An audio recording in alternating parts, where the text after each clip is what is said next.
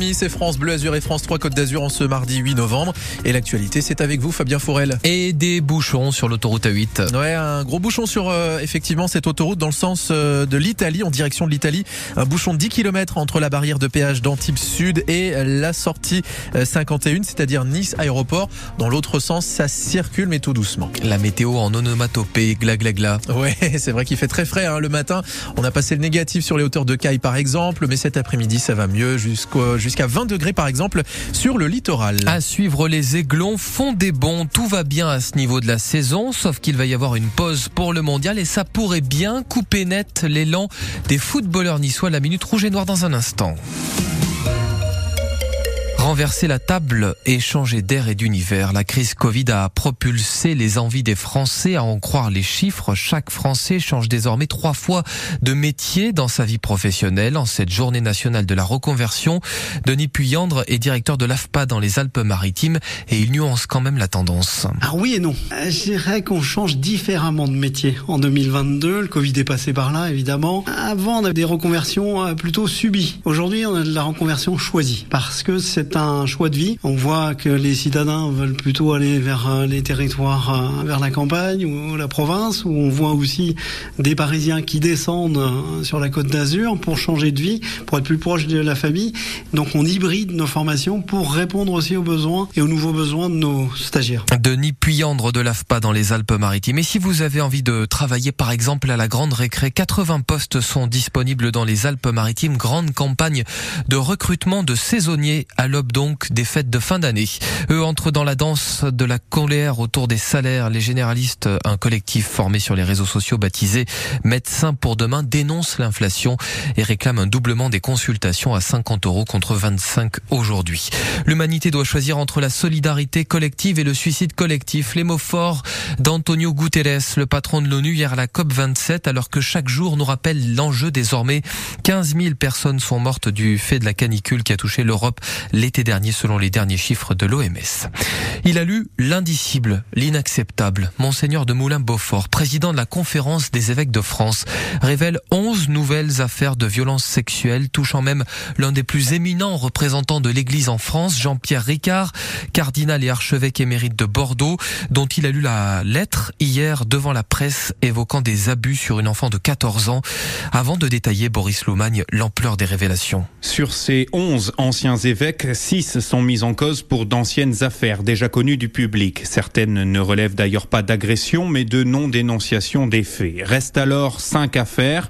Éric de Moulin-Beaufort a d'abord évoqué celle de l'ancien évêque de Créteil, Monseigneur Sentier, accusé récemment de faits de voyeurisme. Et puis surtout, le président de la conférence des évêques de France a relayé un communiqué écrit par le cardinal Ricard. L'ancien évêque de Bordeaux y reconnaît une conduite répréhensible sur une mineure de 14 ans euh, dans les années 80. Enfin, Éric de Moulin-Beaufort a cité le cas de trois autres anciens évêques sans les nommer. Eux aussi sont accusés de violences sexuelles. Euh, deux font l'objet d'une enquête en cours par la justice. Pour le troisième, un signalement a été fait par l'Église auprès d'un procureur. Lui avait écrit aux terroristes de la promenade des Anglais quelques semaines avant l'attentat. Chokri Chafroud, entendu aujourd'hui par les juges, on lui reproche d'avoir écrit, je cite, charge le camion, coupe-lui les freins, mon ami.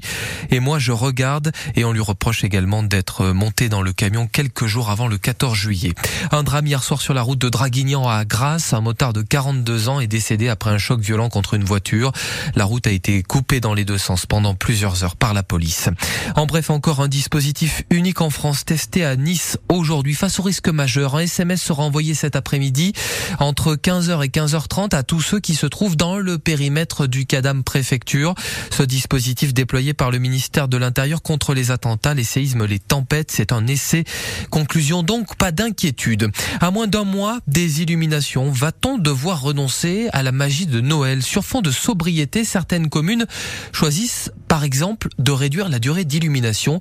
C'est le cas de Tourette-Levins. Son maire Bertrand Gaziglia l'annonce sur France Bleu Azur. Nous avons souhaité maintenir euh, Noël, enfin, en tout cas les de Noël, puisque c'est un moment important, moment de fête. Cette année, nous allons décaler euh, le début des manifestations, puisque les éclairages fonctionneront dix jours plus tard que ce que l'on faisait les années précédentes. Donc nous allons ouvrir euh, les éclairages à partir du 9 décembre, veille du marché de Noël qui aura lieu à Tourette-le-Bain le 10 décembre. On va gagner à peu près euh, quelques centaines de quelques centaines d'euros, ce qui n'est pas négligeable et qui surtout aussi protège l'environnement puisqu'on sait que ces événements de Noël sont aussi euh, parfois ennuyeuses pour les animaux. Bertrand Gaziglia, donc le maire de Tourette-le-Vin. C'est puis en tennis, l'exploit cette nuit de Caroline Garcia. Elle remporte le Masters féminin 7-6, 6-4 en finale contre Arina Sabalenka au Texas. Caroline Garcia inscrit son nom au palmarès, deuxième française vainqueur du Masters après Amélie Mauresmo il y a 17 ans. Elle devient aussi la quatrième joueuse mondiale, progression fulgurante puisqu'elle était l'an dernier 74, 74e joueuse. Voici la minute rouge et noire.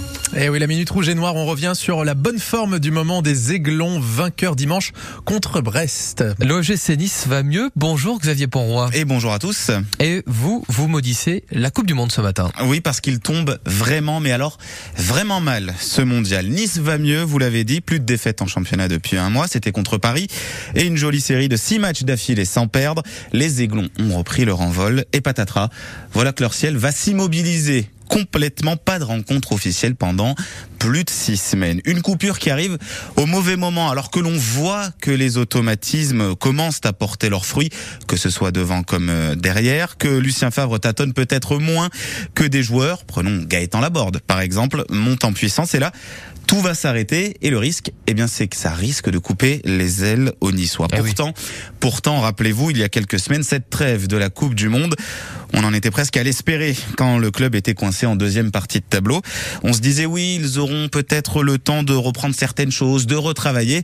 Là, on se dit plutôt qu'ils risquent de perdre le rythme. Alors, vaut mieux ce sentiment, c'est certain. C'est meilleur signe. Les Aiglons n'ont pas à tout reprendre de zéro. Mais dans sa course vers le haut de tableau, l'OGC Nice va devoir marquer une étape alors qu'il commençait à accélérer. Reste à passer cette trêve l'esprit tranquille en terminant sur une bonne note contre Lyon vendredi. Et puisqu'on parle de Coupe du Monde, à noter qu'au moins deux aiglons euh, disputeront, le gardien Casper Schmeichel et l'attaquant Casper Dolberg prêté à Séville cette saison. Ils ont été sélectionnés hier avec le Danemark. Et ils affronteront donc l'équipe de France au Mondial justement, le 26 hein. novembre. On sera coupé en deux nous finalement. Oui, on aura du mal à choisir. Merci Xavier Ponroy. Merci à vous. Merci Xavier. Allez du bleu.